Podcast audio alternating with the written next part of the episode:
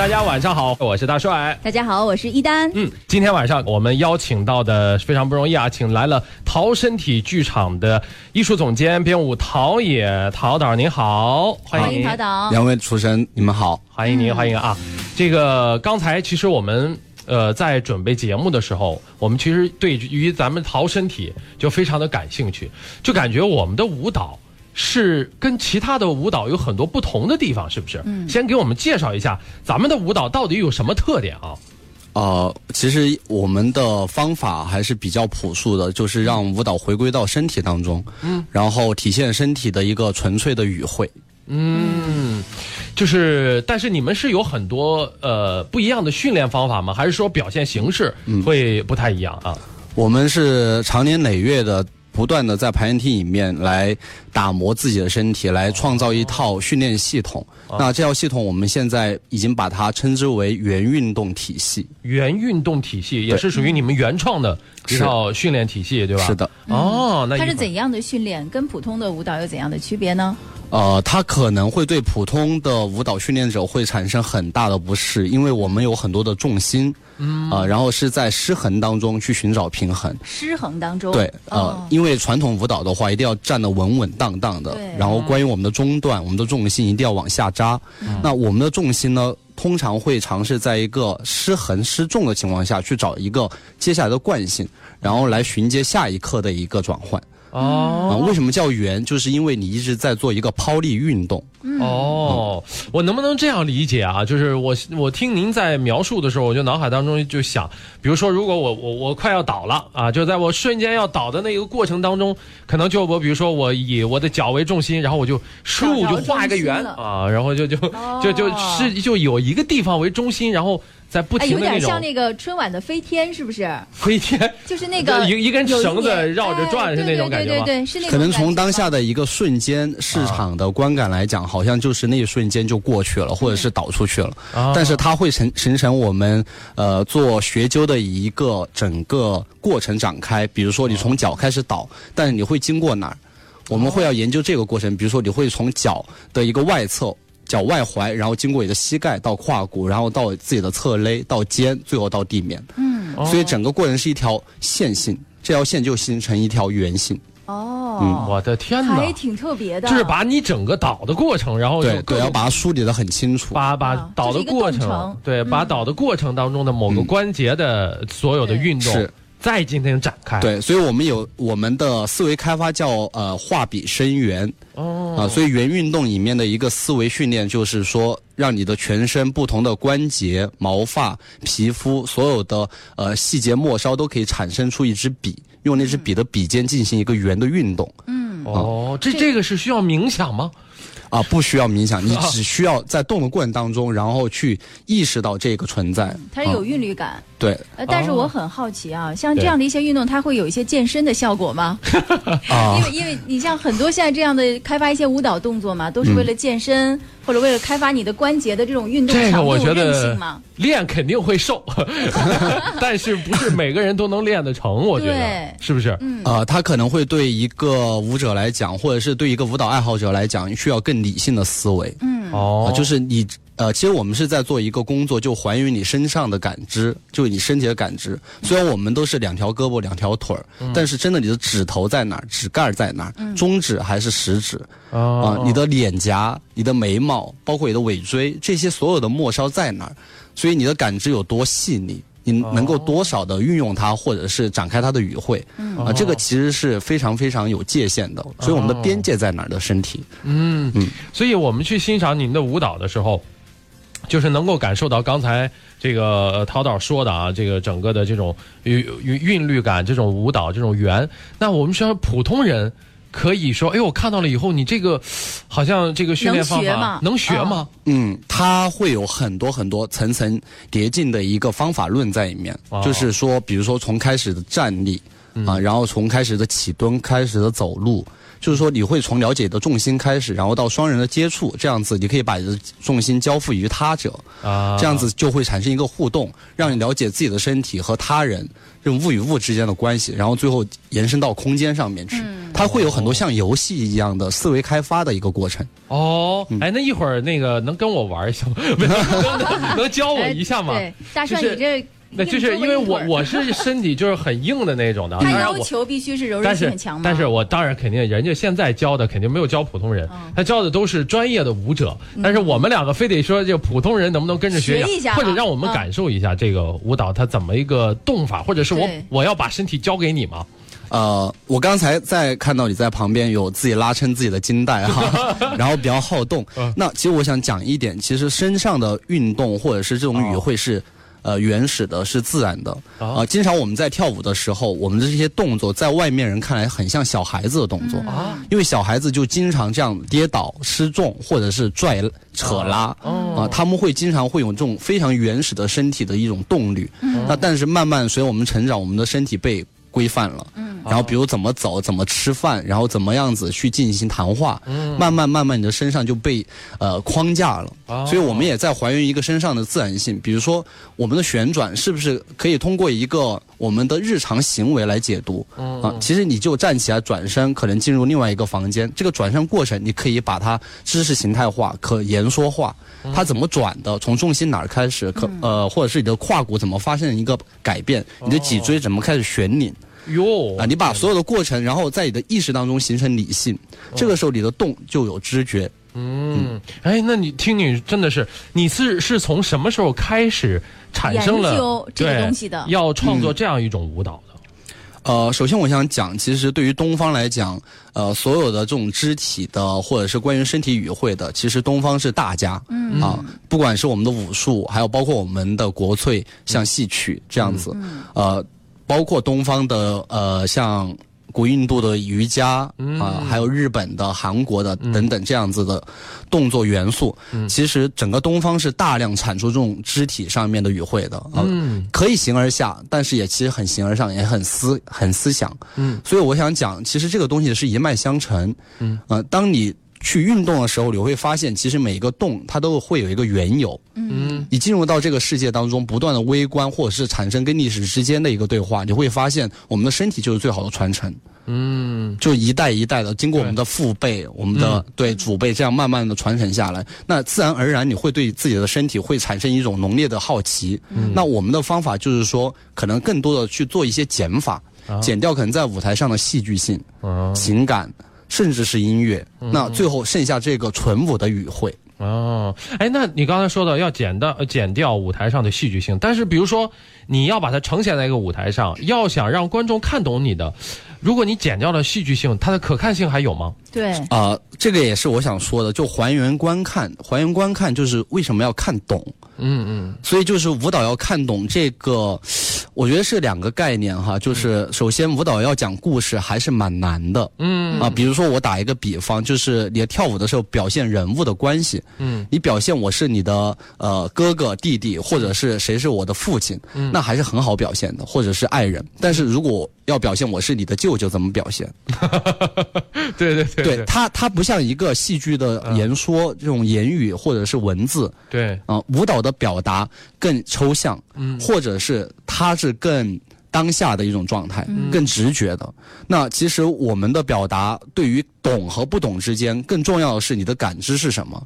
因为真正的现场的价值是还原一种镜像关系，你看到的一定是每个人不同的视觉世界观啊。经过这个镜像，你反射出来一定看到的是你自己的意识。嗯哦，所以其实你要懂的是你自己的那个我。哦，明白了，一丹。就是你，比如说，就看我看你在那跳，我心里想的是什么？其实是我自己的身体，是我是我我想到的是我的东西。你在那跳的，可能你在心里想表达的东西是一方面，嗯，然后呢，但是我看到的又是我我自己映射出来的我自己内心的东西。所以这个呃，可能现当代的这一块儿，对于身体来讲的话，会对观众有一定要求。就比如说独立的思考。嗯啊，对，建建构在自己的独立的认知当中发是发呃发现，然后现场。嗯嗯，就有一种悟性在，而且他要安静下去，沉下心来来看这个舞蹈。剧场就是一个镜框式的，它就是一个直视面对的，然后删减掉你的很多很多的空间感知，让你直视，呃，直视或者是直面。啊，好，那我们接下呃，这个刚才啊，已经简单的了解了一下咱们的这个逃生体，它到底是一种什么样子的舞蹈。其实想说逃生体剧场，它的诞生应该也是有非常多的故事啊。呃，陶冶，你应该是专业舞蹈演员出身吧？按照我们这话说，你应该是。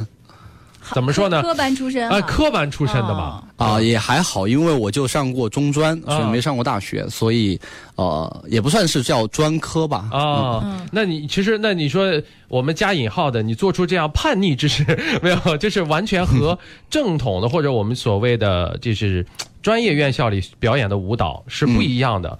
你是从什么时候开始有了这样的想法？呃，应该是我接触到现代舞的时候啊啊！现代舞给我最大的一个冲突，或者是呃这种启启发，就是它的理念。那现代舞最后还原到一个个体当中，而不是一个集体或是整体。嗯嗯，你不用再用你的身体去作为一个符号表达呃一个大部分人的情感，或者是一个故事内容，甚至是一个人物。嗯，你表达是以自己。很多人都在问现代舞是什么意思。啊，其实我是在这个整整个循序渐进的过程当中探寻到自己的一个理解，就是我认为现代指的是当下。嗯，每一个当下，那舞是一个运动的过程。嗯，那现在的此时此刻，你的动是为何？嗯，所以这属于每一个人自己身体的语汇。嗯，从那一刻开始，我认识到现代舞就是要求自己不断去思索，每个动力都产生一个问题，那接下来的动力就是回答上一个问题。嗯，哦，这是不是跟你自己本身的经历有很大关系？啊，我的经历还好，就是在呃一个舞蹈的语境当中，比如说我十二岁开始学习舞蹈，我是在重庆舞蹈学校啊进行四年的一个专业训练。那毕业以后呢，我去到上海武警政治部文工团，在当舞蹈演员。那两年退伍后呢，我去到了上海金星舞蹈团。哦，然后我在金星舞蹈团工作了接近两年半，然后去到了北京。在北京现代舞团担任舞者，嗯，那直到零八年，嗯，两年后，呃，我开始独立做自己的舞团，嗯，就是当时按说你这一路走过来的话，就是都是在一些专业的舞团里表演啊，嗯，有什么事儿刺激你了吗？你非得出来，自己来做这样一个逃身体的舞蹈，对对对，嗯，就是呃，我认为可能你独立的一个缘由非常简单，就是你越发越想让自己的身体成为一个系统，因为。可能身上我开始跳舞的理呃缘由是特别简单的，就是因为天生软度好啊，柔软度比较开。那被我的家人发现后，送我上了舞蹈学校。那我一直在思考，可能我身上这种礼物性的这种境遇，一定是有某种程度的意义。那其实这个意义一直在跟我产生对话。嗯，明白了。我觉得有一点孤独的感觉，就是一个人去体悟、去参悟很多道理。嗯嗯，是吧？呃，那你这套就是整个的舞蹈训练体系也好，舞蹈方法创立出来之初，有受到认可吗？或者，当然，我们就要未必每一个就艺术家可能都未必说我我一定要寻求你的认可，但是还有一个市场的接受度的问题。就你刚创作之初的时候，大家对这个。认识吗？认可吗？对，你会有担心吗？嗯，呃，回答两个问题啊，就是刚才呃一丹刚才谈到的，就是呃这种孤独，其实我觉得舞蹈就是解决孤独的问题的。因为它是人人与人之间的交集，因为舞蹈的养成是在排练厅里面，通过观看、模仿、学习，然后慢慢开始你吸收，然后吸收出来东西开始独享在舞台上，但慢慢慢慢随着时间的一个过渡，你要开始把这个东西分享给观众，分享给你身边的学生或者是舞者们，那它其实是一个传承，薪火相传。嗯，所以舞蹈一定会解决掉孤独的问题啊，人与人之间的一种温度。那第二个问题就是谈到舞团创团之初，其实我们是很幸运的，再加上呃，我们舞团的段妮也是我现在的太太啊，就是她当时是从英国到伦敦两个世界级的舞团，嗯，然后呃。呃，担任舞者，嗯，那回来以后呢，相当于他的身体已经拥有了最国际的一一个语言，对，包括他的技术，包括他的特质。嗯，那当时我们在做自己的舞团的时候，我们经过这条路，其实已经是属于在前沿了。啊，那在这个前沿过程当中，其实很快也得到了国外的国际的艺术节的青睐。哦，嗯，差不多我们一年。一年半吧，然后我们就收到了国际的艺术节的邀约。然后紧接着我们就开始像雪球一样滚动起来。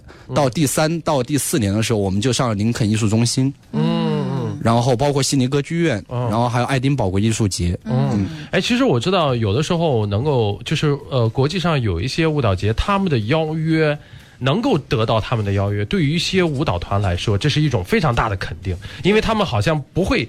呃，他们的审批资格，或者是他们对于这个艺术性的要求是非常高的，对吧？比如说，你们有接触到过什么样子的邀约，是让你们觉得哇，我们竟然会得到他们的邀约？这样，那可能是在一二年的时候，当时的美国舞蹈节吧。啊，因为当时的美国舞蹈节其实跟中国的现代舞整个历史是有非常渊源的。悠长的一段历史关系，包括中国现代舞最早的这一帮就是呃在做实验的或者是推进这个环境的人，就包括像杨美琪老师啊，然后包括像那个金星老师啊，然后还有沈伟，嗯，呃，还有王梅老师这些。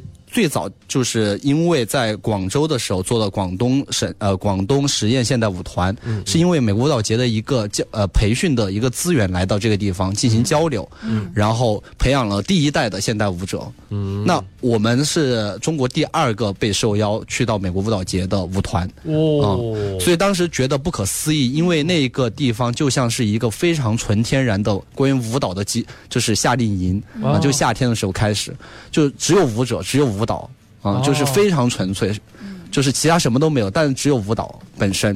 哇！然后我们当时是受邀在那个平台进行演出，并且在那个平台进行为期接近两个月的一个文化访问。嗯嗯嗯。然后因为那一次演出的平台，所以林肯也好，还有纽约的城市剧院啊等等这样子，包括纽约大学这样子的一些资源才会围观过来。嗯嗯嗯。而且其实我觉得舞蹈啊，真的是你们恰恰呃是舞蹈是最有最具有一种叫国际通用语言的啊，可以这样。理解是吧？因为比如说，我们有的时候话剧，我们可能还要进行一些翻译，才能够跟对方进行交流。但是舞蹈，你们通过肢体、通过动作、通过你们的艺术张力，就可以让对方感受到。尤其是一群从事舞蹈的艺术家在一起的时候啊，所以呃，今天我们给大家带来的是这个二零一七国家大剧院舞蹈节之陶身体剧场数位系列演出啊。我们把那个陶身体剧场的陶冶请到了我们节目当中。哎，咱们的演出会在哪天？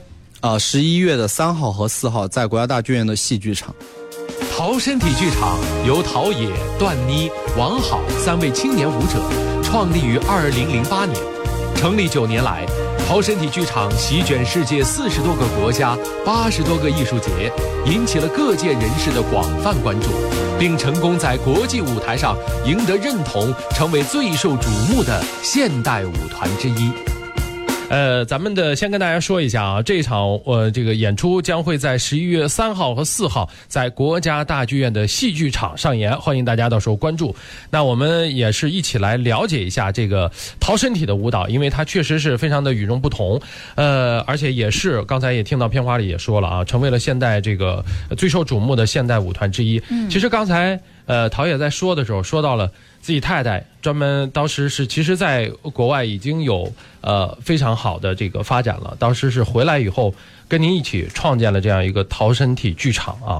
那他当时是认可您这种舞蹈理念或者方法吗？嗯哦，其实最重要的是我们两个人拥有同一个理念，呃，就是我们希望在中国可以让舞蹈的技术，然后舞蹈的这个技术理念可以呃创嗯。发展下去，嗯，那我们希望就中国的舞者可以用新的一种方式来运动身体，嗯，哎，那我听说你们当时在这个剧团创立之初的时候，还曾经在北京教了一年公开课。那个是。是是还是免费的，是吧？对，嗯，对，公益性的，就是当时就想通过这样子的工作坊啊，然后让更多的人走进就是舞蹈的这个世界，然后也希望通过这个工作坊让他们更了解自己的身体，然后包括这样子的一种培养，会让他们对舞台上的事物更具有一种呃察觉啊。那你教了多少学生？有统计过吗？那一年？呃，应该是接近两千。哦，接近两千，因为每一次课其实还蛮多人的啊，而且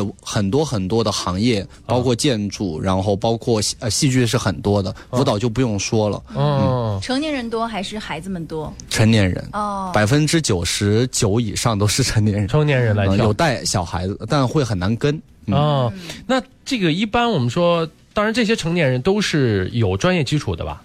是吧？呃，并不是，并不是并不是，对。但我会有很多课的分布，比如说有身形课，就是你的身体跟声音之间的关系。哦，你身体跟声音之间的关系。对，身体是有形状的，但是声音也是有形状的。对，哦，它这个可以结合到一起吗？可以啊。通过你的训练。对，就是有这样子的身形课嘛。哦，哎，这个还挺有趣的，试一下，这个大帅是什么样的身体和声 音？来来，我我先我先练一下。没有，今天难得陶老师来了。对，您简单的，比如说拿我做一个示范。对，我是您这个刚入门弟子啊，陶老师在上，客气客气。您给我教一下，就比如说我应该怎，就是进行一些什么样的训练，或者是怎么样的？您就按照呃简单的一点。那我就描述吧，我做一些描述，就是因为这个地方也很小，就是这周边不太方便，折腾不开啊。就是比如说你要摔倒，或者是。铺地的一瞬间，你要发一声气音，比如说 这一声，但这一声的声音跟你的呃整个接触地面那一瞬间那个时间差能不能吻合在一起？就是那一声和你的气息能不能同步？哦，就是让你的身和心之间产生一个聚合。嗯啊，然后还有包括你在摇。比如说摇头晃脑的时候，嗯，你的气、你的声线可以拉多长，然后声线一定会随着你的运动发生扭曲，嗯嗯啊对，嗯啊，对对对，就这个样子，对，这就是声音的形状，然后但是它会随着你的运动而发生改变。哦，那老师还是疼我的。他刚才说的是倒地往地上扑，啊，也就是说，比如说我在扑，你可能有一个规定，就是我在扑下去的那某一个瞬间，我就要发出这个声音，然后要训练他就能够控制自己的声音，对，很理性的把声音的高低、长短、气息之间的转换，然后拿捏好。哦，这样的训练对于我对于我们来说有什么样的意义吗？对啊，对于那主持人太有意义了。哦，对主持人来说是啊，对对对。那其实我觉得，对于就是普通人群来讲的话，他们会发现，原来我们的声音也可以舞蹈哦，变得更加的有特色，或者是有不同的丰富性，是，而不是只有一种感觉哈。而且身体舞蹈是对身体的一种控制，所以我觉得如果。对身体的那种控制不不了的不好的话，其实是很难精彩的舞蹈。其实我觉得那个唱歌的，对于歌唱演员来说是很有用的。嗯，对，因为你想，他有时候要载歌载舞嘛。如果你要是控制好气息，你的唱歌就不会特别喘，是吧？我们经常看到一些载歌载舞的歌唱演员，所以其实还是有用。他如果一点都不喘，那有可能是在假唱。所以可能就是对于呃真正的一个运动来讲，不管是声音还是舞蹈，就音乐和舞蹈，其实呼吸就。是真正的连接，就是训练他的呼吸，呼吸之间的过程，他就可能就是一个涅槃。哦，那你们那一年就真的就免费授课呀？啊，是。所以其实整个舞团开始的时候是比较艰难的。哦。那那个时候呢，我们三个呃人，我段宁和王好，基本上我们就放弃了整个就是生存的状态，就能活就行。呃，能活下来就行。但是吃什么？我特别 关注。对，就是就是生活的状态。那也还算幸运，那也还算幸运。的确是通过一些可能呃。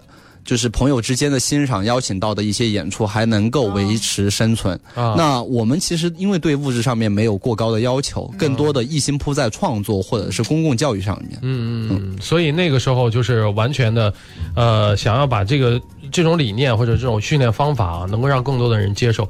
那你这么多的学生当中，有没有挑一些好苗子加到你们的舞团当中啊？呃，我们现在舞团是一个全职舞团，差不多一共有十二个舞者。哦哦。那这些舞者其实都是我们的学生，每一天你都在做一件事情，就是在观看他们、观察他们，或者是呃在雕刻他们。嗯，就是这个过程当中，就是跟着你们舞团应该也有招聘人啊等等会会每年都会招聘，都都会来人，就会有流失。就是他们能受得了你们的这种，我感觉听起来你们这种训练挺严酷的呀。嗯。呃，严酷只是好像表面的。最初级的一部分，最重要的是这个时间的一个呃长度，就是他慢慢待的越久，就就要越专注，然后就要越忠忠于自己的这个选择，因为舞蹈它没有捷径可走，嗯嗯，你的一举一动，这一刻答案已经明了了，嗯，所以你哪儿不对，哪儿够好，其实每一天都在产生答案，嗯。嗯，那这个自我对话，呃，相对于这个多元的时代很枯燥。啊，对，需要那种人要静下来，然后能够投入全情的专注在一件事物上面。这个听起来你们的训练有点像运动员似的，就是那种。比那个还要惨，比那个还要酷。严酷一点，因为毕竟有奖牌嘛，他们。对，确实对 他们练好了以后可以有一个有一个比赛的场呃，对，所以舞者的荣耀也不是在舞台上，哦，嗯，也不是在舞台上，舞台上其实会尽量让舞者产生呃迷茫。哦，因为那些掌声，因为我们比如说，我们曾经是在最大一个剧院是在纽约的城市剧场剧院，那那有五千多个观众，哦，就一共可能四五层，嗯，然后全部堆满了。当时演完以后，那个掌声就跟暴雨一样，打雷一样。那那样子的环境当中，你一下好像得到了一个非常大的认可，嗯，所以人的虚荣心，嗯，或者是那种欲望会得到极大的一下塞，就塞进去会得到一个满足。但是当曲终人散，对对对，落下帷幕的时候，只剩下你一个人，嗯，它会形成两个非常极端的对比。嗯，那我一直在强调，舞者真正的归属不是在于舞台上面，而舞台上那一刻是你准备好了，嗯，你有自信的那一刻，嗯嗯，那真正。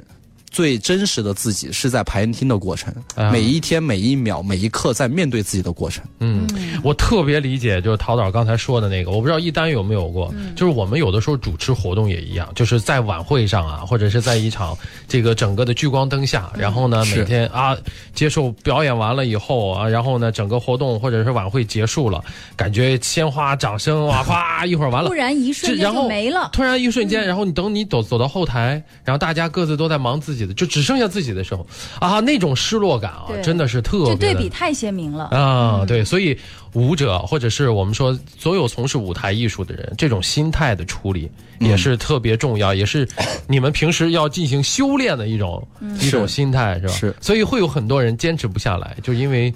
对，相比较就是因为我们每次招聘呃差不多七八十个舞者，而且是天南地北的，包括也有国外的，然后有新加坡甚至伦敦的，还有黑人，就是。那真正能留下来的，经过一波一波的淘汰或者是选择，因为开始是我们在选择他，到最后是他们在选择我们。啊，那真正的每一次一年呃招聘一次，应该大几率是只能留下一个。哦，一年只能选出这么一个，嗯，筛出一个来。这现在只舞团有十二个人，我觉得 筛了十。对，我们现在十几个舞者，差不多是有七代舞者。七代，哇！最小的是多大年纪？九九八年。九九八年是今年多大？九八年十九岁吧？啊，十九岁，十九。所以我这这个舞团招聘是不看文凭，我只看你身上的可能性，还要包括在可能性的一个基础上面你的态度。哦，你觉得这个跳舞是因为我之前也练过舞蹈嘛？大学我们要啊，我们要高考，你发生了什么？然后我们在那个高考的时候要有才艺展示嘛，播音专业，嗯，然后也练过舞蹈，其实是我觉得挺残酷的，尤其对这个身体很硬的。就原来没有训练过的哈，就是，但是我有一个感受，我们当时那个舞蹈老师就说，很多专业的舞蹈演员呢，虽然他的身板可能练得很柔韧性很强哈，嗯，但是他没有感情，嗯，所以想问问陶冶哈，就在你去挑选这些演员的过程当中，嗯，是这种感情这种悟性更重要，还是他的柔韧性要更重要？嗯，都很重要，都很重要。呃，在我看来，真正的感情不是那一刹那，或者是。不是你敢于表达，而是你真正的随着时间的沉淀，嗯，因为真正的感情是是完整的，不是喜悦，也不是悲伤，所有的一切都在里面，包括无聊也在里面，嗯，这都是情感当中最重要的那一些组成部分，嗯，所以包括我的作品，其实，在很多的观众他们的嗯他们的一个评价当中，都会认为我的作品删减掉了性别和感情，嗯。啊。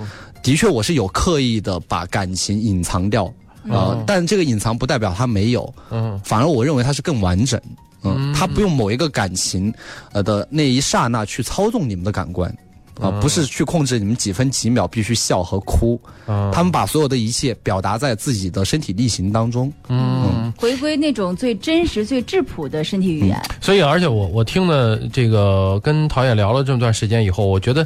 好像你一直在追求一种，就是走进剧场去看你的表演，看你们的舞团的表演的话，就更多的你最后看到的是你自己。我们并没有给你带来任何的引导。或者是没有给你强加任何的比如。我我要我要用音乐煽一下你，我要用什么来来催一下你，我不是要去做这样的事情，是这种感觉吗？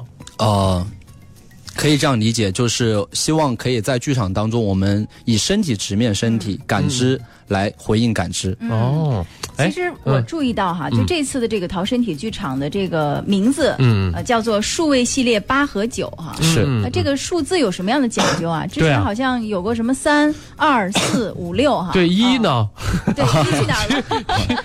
这个话题可以一会儿再聊，但是关于数位系列是的确可以值得一说的，是因为我们舞团所有的创作作品都是数字，哦呃，就没有其他的就是名词啊、词组。哦都是以数字来命名。那为什么用数字？是因为我们做第一步减法就是一个呃文字上的引导。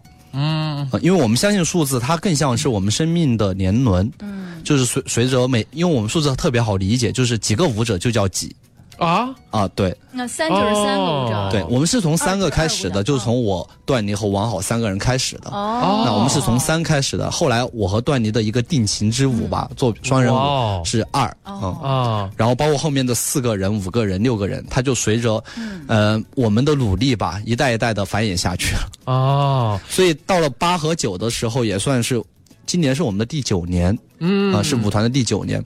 所以作品九的时候是一个非常来来之不易的现场，就是能有九位舞者大家相聚在一起，经过时间的这样子的一个挑战吧，嗯或者是时间的一个沉淀，大家相聚在这个现场，嗯所以作品九它更更代表我们这个舞团的一个集中的理念。哦，那除了这个人数的区别之外，每一个系列会有一些联系吗？会每个数字它都会跟下一个数字之间会有一个挂呃挂钩，或者他们之间的关联是，嗯、是有强烈的对话的。嗯，比如说我的作品六七八，它是直线的三部曲，直线三部曲。对，都是一条直线，整个舞台没有其他的调度，就是一条直线啊、哦然后作品六是没有手和脚的运动，只有脊椎的运动。啊，脊椎的运动。对，只有脊椎运动。那站成一条斜线，然后一直在原地，然后开始行进。那整个作品也长达三十多分钟。那作品七呢，是在这个基础当中减掉音乐。音乐的部分就消失了，只有他们的人声，他们会边跳边发声音，这也是我们长期身身形训练出来的一个成果。然后到八的时候，所有人会躺在地面，所以观众能看到脚步的时候，头部消失了；反过来的时候，只有头部和肩部，但是腿部消失了。这三部作品都是一个脊椎运动关于直线的一个探寻啊、呃成果。那也是它的颜色也是黑白灰。嗯就第一部六是黑色，第二部七是白色，第三部作品八是灰色。哦，那第九部呢？嗯，九它是一个所有数位系列的一个总和。哦嗯，它有一元的关系，也有二元的关系，也有多元的关系。它与人与人之间相互交织在一起。所以我经常在看这个作品的时候，我认为这是一个呃，有一个非常好玩的形容，就这样，这是一部很香的作品。哦，就很相互、哦相相同，但是呢又相相反，对，哦但是呢又相吸，又相斥。嗯，然后最重要的是，每个九个人他们要相信对方。哦，相信对方。对嗯，就是因为里边有很多是呃舞蹈动作需要相信。对，非常多的调度，而且是非常呃密集。合是吗？对，这个、哦这个配合是一秒钟当成九秒钟去对待的。哦。呃，就是你在运动的时候，你要知道同时那其他八个人发生了什么事情，然后因为你的一个疏忽疏忽，然后你就可能导致一个连锁反应，导致大家相撞在一起，或者时间错乱。或者是失去哦平衡了就。哦。啊对。那你在编舞或者在创作这些舞蹈过程当中，因为就是前期我们到最后看到的是在舞台上呈现的效果，你在这个过程当中有没有受过伤啊？你们的排练过程？啊，那倒还并没有。那还并并没有啊，因为我们会排得很慢，就一点点的推。通常我每天排练编创的话，最多也就三十秒以内，就很慢很慢。嗯，哦，我觉得两三个人配合就挺难的了。你说九九个人配合，而且要一条直线就是一条直线哈，嗯啊要一起运动就一起运动。哎我看过一组视频，就是那个脚脚踝、脚趾头在画圈儿，呃，九个人就在那儿画圈，是完全一致的。哦，哇，那个绝绝对是需要默契的。嗯嗯，哎，其实刚才他在聊的过程当中透露了一个，呃，说了一句话，我特别感兴趣，就是二是他们的 定情之舞哎啊这个我特特别想了解一下啊，这个定情之舞当时是怎么？是你你们是这个二是对，不是是怎么发生的这次舞蹈啊？呃，它的缘起是我在二零零四年进入金星舞蹈团担任舞者的时候，当时我的太太段妮也同时跟我是同事。嗯，那那个时候我们后来就在一起了嘛？在一起了以后，我们就相约了一个呃双人舞作品。但是呢，嗯，就是因为。呃，段你很快就被国外的舞团给挖走了，留下我孤独、孤独的、孤单一个人。你跳了个一，所以在漫长的这三年多、接近四年的时间当中，然后留下我在上海和北京，那他在伦敦和呃纽约，呃，就所以。嗯，一直没有实现这个双人舞作品。那直到我们有了自己的舞团，可以相聚了以后，我们这一个约定才开始把它实践出来。嗯，所以包括这个作品，我也是在纽约的舞台上面向他求的婚。哦，是结束的时候谢幕。哇哦，那现场不更 这更轰动了啊！这我其实真是很想很很想知道，就是你在。你是在跳舞的过程当中吗？然后求的婚还是？当然不是，是谢幕哦，谢幕的时候哦，谢幕的时候就求的婚，这就是二的缘起是吧？是。所以大家现在看到的市面上的只能看到三四五六七八九，二现在应该不常演了吧？不常演了，是因为 舞舞团的舞者越来越多，那更多的机会要交给他们。哦，哎，呃，其实那现在我们说这次看到的啊，会在十二十一月三号和四号在国家大剧院。戏剧场，您将会看到的是八九，嗯，也就是说，呃，这场演出将会演这两个两部作品，对，那就是八一天九一天。啊，八九是同一台，八九同台。两天都一样啊，两天都一样的，然后八九同台啊，呃，其实呃，好，我特别想问问，就是陶冶对于接下来未来有什么样的这个畅想，或者会会像出手机一样十 十一十二十三吗？一，系列的啊。数位系列的未来呢？我觉得要根据我们的现状。现况就是舞团，其实每一位舞者能够留下来是非常非常珍珍贵的。嗯，就是并不像大家想象以来，就是好像通过作品那么容易一个舞者就产生了。嗯，他的筛选包括他的呃留下，就是每一个舞者对我们来讲就是真正的财财富。嗯，所以数字的多少不重要，而是在于这个过程的建立。嗯，那这个未来我相信就是我我和段妮选在中国更多的发展下去，希望就是可以跟这个大环境。嗯，可以跟舞蹈这个行业产生更多紧密的联系，嗯，和沟通。其实，所以这一次能够呃来到国家大剧院舞蹈节，对你们来说应该也是啊。当然，你们就是已经有了很多次的合作了啊。呃，应该说，据说进入到这个舞蹈节这个过程，其实也是非常戏剧性的，是吧？呃，是。那其实是在二零一三年的时候，第一次首登国家大剧院。嗯，那。至今是我们第六次上国家大剧院哦，所以在一三年开始的这个缘起，也是因为有很多喜欢我们的舞蹈界的一些老师，比如说赵汝恒老师，嗯嗯，啊，赵汝恒老师是国家大剧院的艺术啊舞蹈。艺术总监这一块儿，嗯，他来负责把关就舞蹈这一块儿的方向。那他还曾经去到我们的排练厅，在我们舞团五周年的时候，嗯，然后来观看我们的一个排练。嗯，那呃，由于他的一个推荐，然后包括林怀民老师哦的一个推荐，那我才可以，我们舞团才可以很幸运的进入到这个平台，然后向国内的观众进行发声。嗯嗯，对。其实我之前看过一个报道，还说到咱们这个逃身体，其实之前在国内演出，呃，应该。应该说也是赔的挺多哈，或者不赔也不赚赚不了什么。曾经有句话说的是不赔也赚不了什么哈。啊，对，就可能对我们来讲，演出并不是一个赚钱的事情，或者是准确来讲，做舞团是赚不了钱的。嗯啊，就是如果你想赚钱，那甚至你就别跳舞了啊。对，其实能够听得出来，刚才在跟淘淘一起聊的过程当中，我觉得他是一个一门心思。就是钻到舞蹈里的艺术创作的一个人，很纯粹的一个人。嗯，对。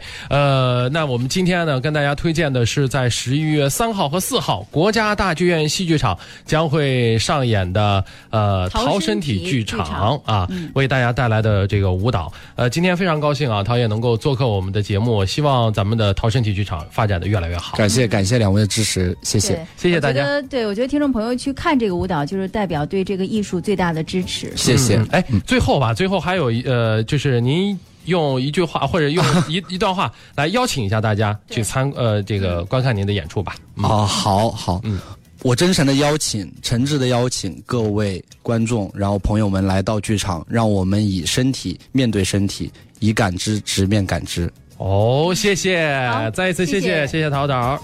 好的，也再一次感谢各位听众朋友们的陪伴和收听，我是大帅，我是一丹。